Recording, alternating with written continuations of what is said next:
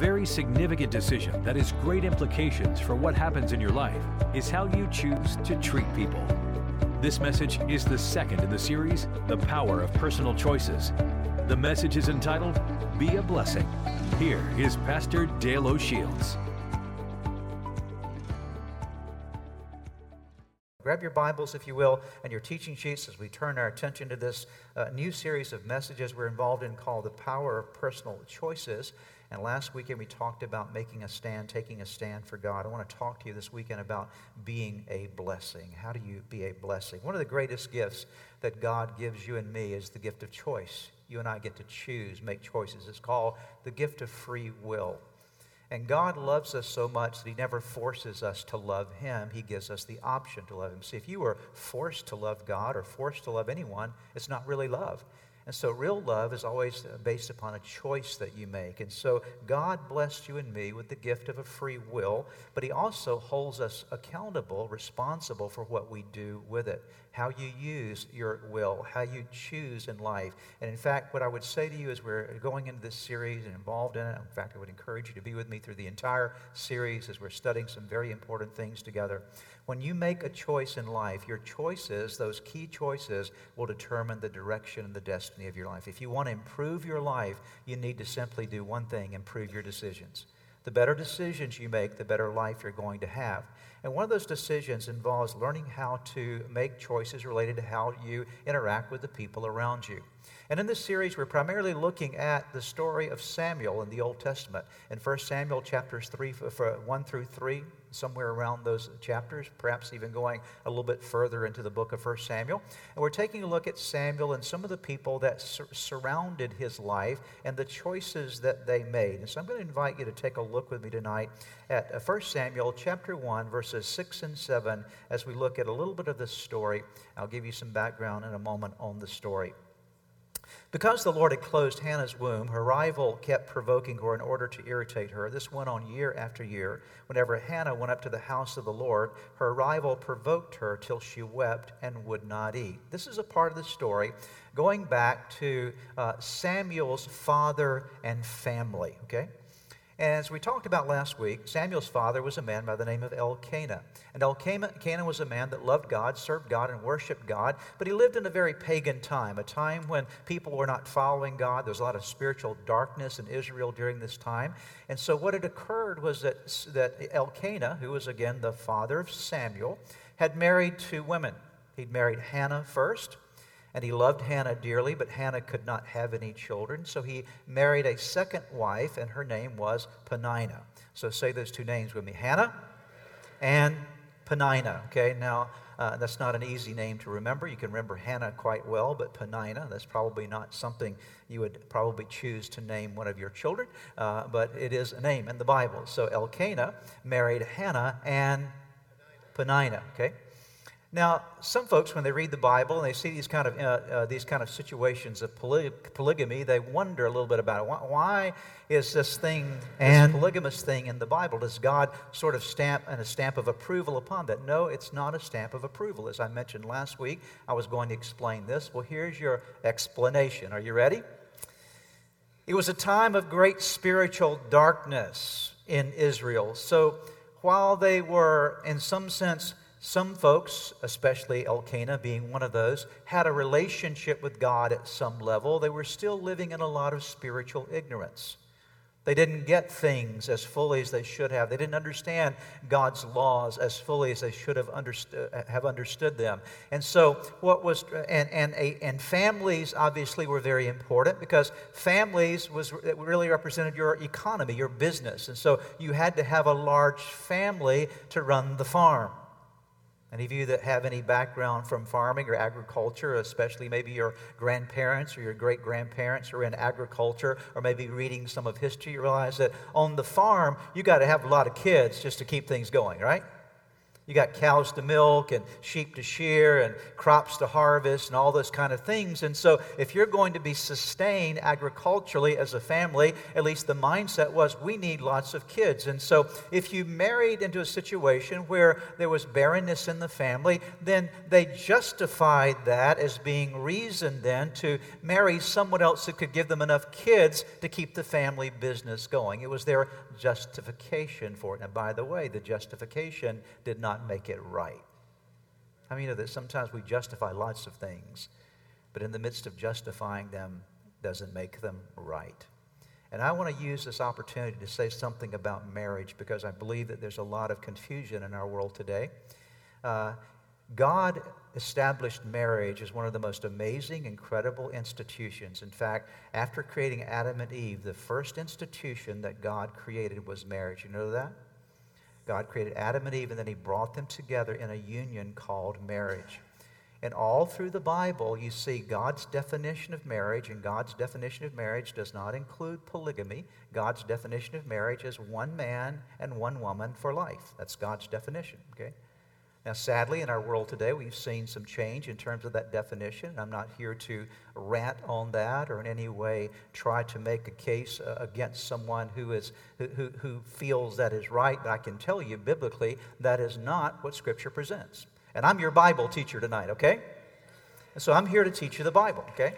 Now, I'm not asking for applause, okay? I'm just helping you to understand that culture does not always define, that culture does not always go the direction of the Bible. Okay? And so we have to understand that God's definition of marriage is very clear one man, one woman for life. There's never, ever been, from God's perspective, any other definition of marriage. And by the way, throughout millennia in societies, there's never been any other definition of marriage. Never, ever again, until we've seen things like this happening recently. And so I want to make sure that you don't get confused biblically in today's culture that God very clearly has established a man and a woman for a union together for a strong commitment for life. And out of that, a healthy family arises. And by the way, I really want to encourage those of you who are married to do your best to make marriage, your marriage, as strong as it can possibly be because we need witnesses in our world today that God's definition of marriage really works. Amen? I'm happy to say in May this year, my wife and I celebrated 38 years together, okay? So it works, okay? We've never, ever once considered divorce. Thought about murder, but never divorce, okay? okay. I'm joking, by the way, just so you know. That's a, I don't want any law enforcement, enforcement officials uh, showing up at my house tonight after church and saying, hey, we need to talk to you, Mr. O'Shields. Okay? But that being said, that kind of clears up the perspective of what marriage is all about. So, how does God define marriage, church? One man and one woman for life. It's a lifetime commitment, okay? That being said, now let's move for, further in this story. The Bible says that after this situation where Elkanah marries Hannah. Hannah doesn't have any children, so he marries Peninnah, and Peninnah starts having all these kids. And the problem was, let me go back and read this for you again, 1 Samuel uh, chapter 1, verses 6 and 7. Because the Lord had, kept, had closed Hannah's womb, her rival, that's Peninnah, notice the next two words, say them with me, kept provoking her. Kept provoking her in order to, what's the next word? Irritate her. Now, what we're talking about here is family friction. This was not a happy little family. We've got some stuff going on. We've got some dysfunction happening in the home. We've got some situations that are transpiring there. And the Bible says that this lady, Peninnah, was provoking Hannah and irritating her. She was actually the Greek or the Hebrew word that's used there literally means to arouse painful thoughts and painful feelings in another person. And so, purposefully, Peninnah was, was causing pain in Hannah's life. And instead of being a blessing to Hannah, she was a curse to Hannah. Instead of being someone that helped her, she was someone that hurt her. Wouldn't it have been wonderful, at least in the midst of all the dysfunction and all the lack of it, be, it being a right process, wouldn't it have been better for Peninnah to have at least had some pity upon Hannah and the pain she was facing in her life? But not Peninnah. She says, I'm going to curse and not bless. I'm going to provoke, instead of promote. And what I want to talk to you about for the next few moments in your life is I want to talk about, about you, me, us. How do we handle the relationships in our lives? Are we a provoker of other people or, or are we a promoter of other people? Because one of the greatest choices you'll ever make in life is found in those two words. Are you going to be someone that brings provocation to people around you in a negative way? Will you be like Peninnah in that regard? Or will you make a different choice to be someone that actually blesses and lives a life of blessing? Because God blessed you so that you can be a blessing. That's a pitiful amen. I'm going to say it again. Every blessing that you have in your life is not for you only. Every blessing in your life is because God says, I'm going to bless you so that you can actually be a blessing to others. Notice Genesis chapter 12, verse number 2. You'll see these words as God spoke to Abraham as he's calling Abraham to lead this new nation called Israel. He said, I will make you into a great nation, and I will bless you. I will make your name great, and you will be a blessing. So when God blesses you, He blesses you for the purpose of helping you to be a blessing to people around you. And sadly, although Peninnah was blessed by God by having children, Peninnah failed the test of being a blessing. She received a blessing, but she did not bless around her. And I want to encourage each one of us that tonight I'm going to challenge you and some things I'll give you here in just a moment. But to make a choice, one of the greatest choices, again, you will ever make in your life is the choice to say, I will be a blessing with my life. I will not be a curse, I will be a blessing. I will allow whatever influence and opportunity that I have in my life, I will allow it to be something that passes on good to the people around me because God has been good to me. I'm going to demonstrate goodness to the people around me. And I'm going to share with you some things that will help you to do that. So I'm going to give you kind of a, a test for your life uh, actually some checkpoints along the way. I, I, I, believe in checklists. How about you? Any of you have some checklists in your life? Some of you are like every morning you create your checklist just so you can check it off. You like checking those things off. I'm going to give you a checklist of 12 things that will help you to become a blessing. How many of you here this weekend want to be a blessing? You don't want to live as a curse to other people, you want to be a blessing. So here are 12 things you can do that can help you to be a blessing, and a, these are choices you can make. Write them down. Number one, build up, don't tear down in your relationships with other people, build up, don't tear down. To build means to construct, it means to create progress, to do something that is incrementally bringing assistance and blessing to others as opposed to tearing down where you're disintegrating or denigrating or taking something apart. Let me ask you in the relationships of your life, whether it be your friendships or your marriage or your work environment, would people say that person builds or would they say that person tears down? And each day, perhaps there's a little bit of both that goes along with this, but I would encourage you to step by step make choices to say, I'm going to be a builder. You know what your children need from you? Oh, yes, they need discipline, and we'll talk about that more in a moment and some of those kinds of things. But one of the things that you can give your children that no one else will ever be able to give them the same way is you'll be able to give them the ability to construct their self image on the inside, to build their security and your, your words of affirmation to them can create security in them that will give them the ability to resist peer pressure when it comes against them. Why? Because they know that they're secure in their relationship with mom or dad. That security gives them the capacity to face rejection in other places because they know they're accepted in the right place. Okay? And so you build up, you don't tear down. Number two, you encourage and don't discourage. That's how you, that's how you become a blessing. You make the choice I'm going to be an encourager. I'm going to put something into the people around me that helps them to have hope and confidence on the inside. You know that we live in a very hopeless world right now? And there are a lot of things that we can see that would generate maybe hopelessness in us. And part of what you have to do to be able to give something to someone else, you have to have it before you can give it, right? You've got to be encouraged before you give encouragement to people around you. And part of growing in your faith in Christ is learning how to get encouragement from God on a day to day basis so that you're not waiting for other people to always encourage you. You get it from God so you have something to give to the people around you as a gift of God to them.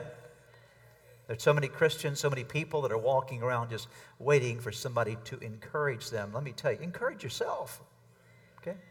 Look in the mirror and say, God has been good to me. I have hope for my future. I believe the best is ahead of me and not behind me. I believe that God is for me and God is not against me. You look at your, yourself in the mirror and say that a few times. I tell you what, you'll have some encouragement that will rise up in you, and then you can go out into your day and you can speak encouragement to the people around you. Don't discourage people, encourage people. Make them more likely to do what is good, spur them on. Don't deprive them of confidence. Number three, inspire, don't deflate. To inspire is to, to breathe life into something. That's actually what the word inspire means. When we talk about the inspired word of God, means it's God breathed. God breathed into by his life into scripture. And so it's inspired. And so to inspire is to make somebody want to do something. You know, there are people in life that have a whole lot more in them than they're demonstrating right now. In fact, I would say to you, there's a lot more in you than you ever thought was in you. And I want to be an inspiration to you tonight. I want to tell you there's a lot of great stuff in you that you never knew was there. God sees it in you. You don't see it in yourself. So I speak inspiration into your life tonight. I'm saying God sees you and he's given you a, he's given you giftings and capacities and God says, "I want to breathe that sense of inspiration so you'll live an inspired life and you will live an animated life, and you will live a life where these things are drawn out of you, and you will also draw them out of others. Number four, raise, don't lower.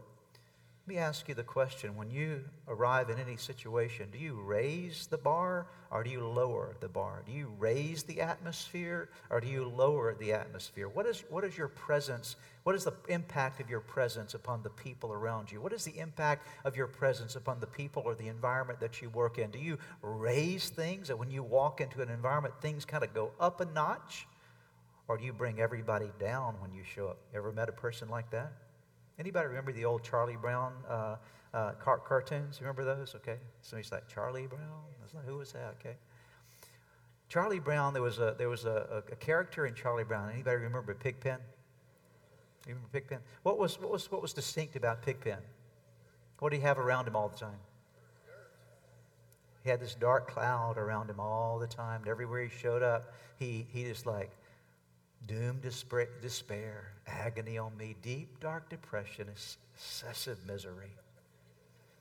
If I have any luck, it'll be bad luck, okay? That's the mindset that a lot of people carry with them, and so they show up and everything goes down. They lower. But I want to encourage you to say, I'm going to be a blessing. I'm going to raise the environment. Number five, the fifth way to be a blessing is cooperate, don't contend.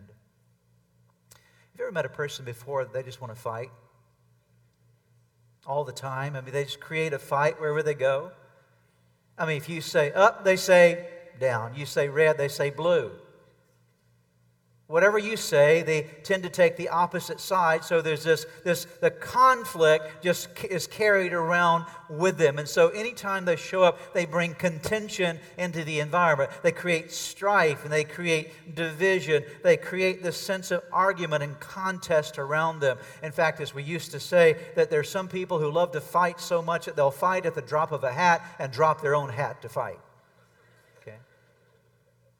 Sometimes that's the way we are, in fact, in our marriages and our families and our relationships. We get into these contentious moments. And what I want to challenge you with tonight is just are you ready for this? I have a good word for you tonight. Here's a good word about contention. You ready? Are you ready? I mean, this is a good word, okay? It's directly from God to you tonight. Are you ready for it? Stop it. Just stop it. Just shut your mouth when that argument wants to come out, you know what it's all about? The Bible says, with pride comes content. You know what an argument oftentimes is about? It's about you winning. It's about you looking good. It's about you wanting to come out on top. And so there's this contention that creates problems in relationships, but learn to cooperate with those around you. It's so much sweeter when you have that kind of an atmosphere. Number six, believe, don't doubt. To believe is to have faith, isn't it? I am a believer. I start from the premise that I believe in God. I have any other believers here tonight? I believe that God exists. Do you believe that God exists? I'm firmly convinced. I know God exists. I believe that He exists. And I also, according to Hebrews chapter 11, verse 6, I also believe that God is the rewarder of those that diligently seek Him. I believe that God exists. I believe that God is good. I believe that God loves me. I believe that God cares about me. I believe that I will, if I will live for God, that is the best way I could ever live. I believe that God rewards those, according to Scripture, that diligently seek Him and serve Him. I believe believe in God. Not only do I believe in God, but I believe in God's Son, Jesus Christ. I believe that God sent His only begotten Son into the world, that God came in the flesh into our world, incarnate God, and He showed up on this planet, born by the Virgin Mary into our world, and He ultimately, at 30 years of age, goes into ministry, and then at about 33 years of age, goes to the cross and takes the penalty for my sin and your sin. I believe that He died for my sin so that I could be forgiven. I believe, yes, I believe that Jesus Christ, not only did He die, but I believe on the third day, death could not keep him. I believe that death enabled that death was overcome by his life and power because he was and is the resurrection and the life. And I believe that Jesus Christ, after 40 days with his disciples, went to the Mount of Olives. He ascended back to the right hand of God the Father, and he said, I'm coming back again. I believe these things to be true. And how could you wake up in the morning believing those things to be true and not have a good day? How could you start your day realizing this is who God is? He loves me. He cares about me. He sent His only begotten Son into the world for me, who died a substitutionary death so that I could have life. He rose from the grave. He's coming back again. Thanks be to God. I am a believer. Okay? I'm a believer. I'm not a doubter. And there's something that happens when we become believers because what occurs is that it infiltrates every part of your life and that, that negativity of how bad life is and how hard things are and all those kind of things, those kind of things have a hard time hanging around the atmosphere of a believer. And when believers show up, they have influence upon doubters. How do you help other people who don't know Jesus come to faith in Christ? They have to taste what it feels like to get a little bit of a taste of a believer, okay? What's a believer like? And when they get around you, they sense that reality and it draws them to the very same God that you've been drawn to. So believe, don't doubt. That's how you are a blessing. Number seven, love, don't hate. How do you bless? You love and you don't hate. Boy, isn't there a lot of hatred in our world today? It's all around us. We see it on the news time after time and events that transpire that just are generating and spilling out hatred. In our political system, so much hatred that is, that is, that is, that is articulated and communicated. Uh, relationships are filled with hatred environments, even at work, are oftentimes where there's so much backbiting going on, and one person's trying to position themselves above someone else because they have this offense against them, and hatred is generated in the environment around them, hostility, intensity of anger and dislike that leads to all this destructive stuff. God came to teach us how to be people of love. How to live a life of love. Now, love doesn't mean that you approve of everything, okay? Love doesn't mean that, well, just is sloppy and I just approve of everything because I just love everybody. No. But love says, no matter who you are or what you've done, I still love you, okay? I may not love what you do, but I love you. Because that's what God, that's the kind of love that God has shown you. Is that not true? Does God approve of everything you do? Come on, church. Does God approve of everything you do? Okay. He doesn't, does he? Okay. Anybody ever displease God? Of course we do. We displease Him. And of course, that hurts the heart of God, and He wants to move us toward pleasing Him. That's one of the goals we need to have as believers. But even though, even at times when we are displeasing to God and we miss the mark with God, does God stop loving you? No, He doesn't stop loving you. He might discipline you. He might bring some things in your life to train you along the way and help you to change your life in ways that they, it needs to change. But even his discipline, the Bible says, is based in his love. And in the same way that God loves us, we certainly ought to love one another. What does that love look like? Well, it starts with love your neighbor as yourself. Who is your neighbor? It's the person that you interact with at any level of life. You're not going to interact with everybody in the world all at one time, but you will interact with certain people along the way, right? You, do anybody interact with your family? I hope you do. Love your neighbor as yourself. Would you include, would you think, husbands, that your wife is your neighbor? Come on, it's not a trick question, okay? Wives, would you agree that your husband, at the very least, he's at least a neighbor, right? Right? Are you with me? Okay. So you got to love him as your neighbor. Well, if you can't love him as your neighbor, Jesus didn't stop there, okay? He said, love your enemy. Right? So even if you are enemies right now with your husband or your wife, you're not out, you're not let off the hook. Okay? There's still love that is generated in our hearts by the Holy Spirit to pass on to those around us. This is how you are a blessing. Number eight, a key word here. In fact, you may not be familiar with this word. I want to give it to you and explain it to you. You need to ameliorate, not irritate. The word ameliorate is a very important word. It means to actually soothe. It's like applying balm to something. If you've burned yourself some, at some point in time and it's hurting, it's burning, and there's an application of a balm that soothes the irritation that is there. And that's what God wants you and I to be. He wants us to be soothers. When we come into situations, instead of irritating things and making them worse, we bring a soothing effect upon environments. It's called being a blessing. And instead of causing pain, we actually cause relief. Number nine, add, don't subtract. To add means to put something in that wasn't there before. Put something positive in that's valuable, that is beneficial. To subtract is to take away, to withdraw resources, to drain resources. You know, there are a lot of people that in the relationships of their life, they're drainers. That's, they live their whole lives and they suck people dry. You met someone like that before? Okay that the only thing they think about in their life is I'm going to get into that world and it's, it's, all about them. And so whatever the relationship is, they come in like a parasite and begin to suck the life out and then they will destroy that relationship and go on to another relationship and suck the life out of that one and then move on to another one and they have a track record of their life of broken relationships. Why? Because they've never learned how to add. They're always subtracting. And, dear ones, I'll tell you something. If in a relationship in your life, if you're always subtracting and not adding, at some point you'll be bankrupt. Okay? The relationship will go bankrupt. You can't continue to withdraw from a bank until some, a certain point in time the bank says, sorry, insufficient funds. And part of the reasons that our relationships are as broken as they are is because we're always pulling out. We're always withdrawing from that husband or from that wife or from that work relationship or that friendship and we're never thinking about how can I add back in. Again, I am blessed to be a blessing. And so my job is not just to get what I can get from you. My job is to bring to you what I can bring and bring deposits into your life, not simply make withdrawals. Number 10, heal, don't wound. If you want to be a blessing, heal, don't wound.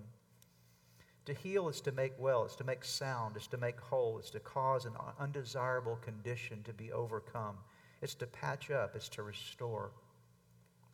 You know, in all of our lives, there are times that you and I have situations with people and circumstances where there's some friction and there's some, there's some pain that happens. You can't live life in relationship without having some pain along the way. And so if you're expecting uh, your marriage or your friendships to always be painless, you're living in the, that, that's called heaven, okay? That's not, that's not here, okay? Because while we're down here, we're going to have trouble. We're going to have situations that will arise from time to time. But your pain and your troubles and your relationships don't have to destroy you or destroy the relationships. Because if you will make the choice of saying, I'm going to, when pain comes up, when a problem arises, I'm going to make the choice. I'm not going to continue to add more wounding. I'm going to be a healer. I'm going to be a healer. So if something happens, Jeff Patch, great friend of mine, Jeff, stand up just for a moment. I'm going to draw, draw, use you right here. So uh, let's say that Jeff, we've been friends for 30 years now, okay? And uh, actually, Jeff was one of the first families that ever showed, Jeff and Lori, the first families that ever came to our church over 30 years ago, approximately 30 years ago. So we've known each other for a long time. And let's say that something came up in our relationship that created some stress in our interaction with one another. You know what a wounder will do? A wounder will start withdrawing and shooting, okay?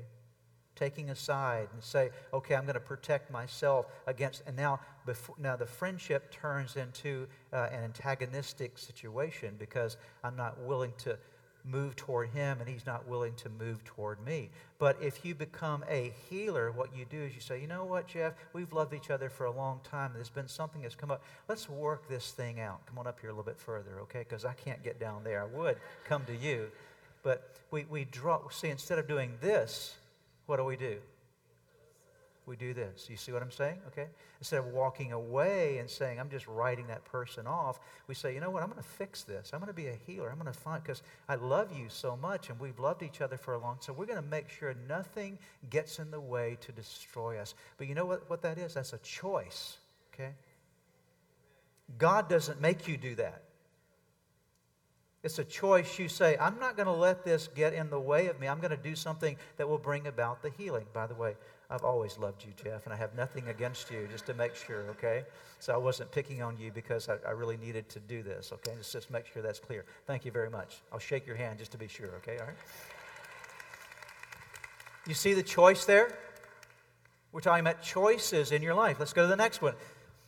There's certain situations in life where you're going to be involved in, in interactions with situations where you may have a role of authority or responsibility, and you have to correct but never condemn. Do you want to be a blessing? Amen? With your children, you're going to have to correct them. I hope you correct your children. If you don't correct them, they're going to be spoiled, okay? They're going to be a mess, okay? They, one of the reasons that God put you in their life as a parent is that you would bring them correction. But there's a difference between correction and condemnation. Let me explain condemnation. When you condemn someone, it means that you have judged them as being unfit and unredeemable and hopeless. That's what it means to condemn someone. They are unredeemable, they're unfit, they are hopeless. God doesn't treat us that way, does He? Go back and read John chapter 3, beginning in verse 16, where it says, God loved the world, gave his only begotten Son. Whoever believes in him shall not perish, but have everlasting life. And it goes on now in the next verse and says, But God did not send his Son into the world to condemn the world, but that the world through him might be saved. And so there is correction that is to make better, to alter, to adjust for good, to lead along a straight path, but to make the decision I am not going to live a life where I'm always condemning people around me. I have not been set up as the world's judge. How about, how about that? Amen? I'm not the world's judge. There's only one judge that is a righteous judge, and that is God. And the last one I want to conclude with tonight is make a decision to be a blessing. You're going to help, and you're not going to hinder. You're not going to hinder, you're going to help. To be a helper means that you do things that make things easier for people. You make things less severe for them, more pleasant, lighter, bearable. You provide meaningful support and assistance. To hinder means that you make it more difficult. You get in the way. You impede. You prevent positive, important progress. You put things behind instead of ahead. That's called hinder or hinder is the original word that that hinder comes from, as to get behind in a bad way instead of helping in a positive, assisting way. I'll conclude by asking you this question. Have you ever helped, had a situation in your life where you were really, really hurting, you got stuff going on in your life, and it was just way beyond you? And it just, stuff you couldn't handle, you didn't even know how to handle it, was beyond even your knowledge base of knowing what to do. And someone showed up in your world and said, You know what? Let me help you with that. And they were a genuine friend, and they showed up, and they really brought assistance to you. They really took over something that you were struggling with, and they just took care of it for you in a wonderful way. And then you came out of that realizing, wow, I made it because that person helped me. Anybody ever had a situation like that where somebody lifted a burden for you along the way? Isn't that a wonderful feeling? Okay. On the opposite side, have you ever had someone that you're dealing with stuff? I mean, it's going the same kind of situation, bad stuff's happening, and they show up in your world, and it seems like they bring all their problems with them, and they add them to the load you already have, okay? And instead of trying to be a helper along the way, they're actually an imp- impediment to what you're trying to accomplish. What does that feel like? Doesn't feel good, does it? And so the choice that we make in life is to say, you know what, in every situation, I can't help everybody can't help every situation. God doesn't expect you to help everybody because you can't help everybody in every situation. But you can help some. There's some people that God, God will put you in their life and He'll say, I want you to be their helper. You know, being a helper is a great calling from God. I'll show you how important the calling of God being a helper is. You know, one of the names for the Holy Spirit is the helper. Did you know that? Okay. Oh, I'm just a helper. No, you're not just a helper. That's one of the names that's given to the Holy Spirit, the helper. So when you actually step in in God's grace and power and you help someone, whose work are you doing? You're actually doing the work of God, the work of the Holy Spirit in another person's life. You're making the choice to say, now I'm going to step into the world of those that God is appointing me to help. I'm going to assist them and make their load lighter. When I do, I'm doing the work of God. I am blessed to be a blessing. My main theme tonight, as we're wrapping up, is simply this make the choice to say, in my life, every day, by the grace of God, I am going to be a blessing. Don't be Penina. Amen? If that's your name, change it. Let's pray. Father, we love you tonight. Thank you for your word. Thank you for speaking to us. We ask you'll take this message in our heart by the Holy Spirit. And God, I pray that we would realize day by day that we're blessed to be a blessing. Seal this word in our hearts, we ask, in Jesus' name.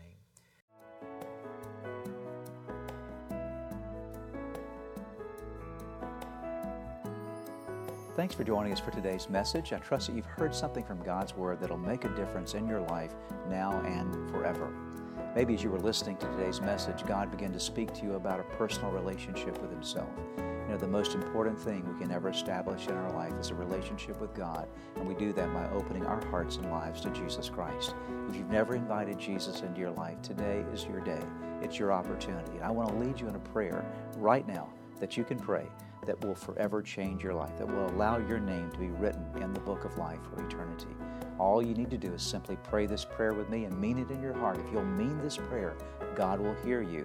The Bible says that whoever calls on the name of the Lord will be saved. So would you pray with me right now? Whisper these words to God or speak them out right where you are. Say, Jesus, just mention his name. Say, Jesus, I admit to you today that, that I am a sinner and I'm sorry, God, for everything I've done wrong. Jesus, I believe in you. I believe you are God's Son, the Savior the Redeemer. I thank you that you died on the cross for me and that you rose again. I believe in you, Jesus. And then whisper this prayer say, Lord, today I invite you to come into my life, to forgive me of my sins, to give me a brand new start in you. I give my life to you today in Jesus' name. Lord, I thank you for those that prayed that prayer with me, and I ask that now they would continue to grow in you and serve you faithfully from this day forward. In Jesus' name. If you just prayed that prayer with me, friend, I want you to know that Jesus Christ heard you, that your name has been written in that wonderful book of life, and that now today you start a brand new life in Christ. And to do so, you need some help. You need to learn how to live your life for Jesus every day. We'd like to provide for you. In fact, we have available for you some resources that you can get from our website, church-redeemer.org, that will help you to get a good start in your relationship with Jesus Christ. So again, check out the website, church-redeemer.org. Find those resources that will help you to get going in your relationship with Jesus.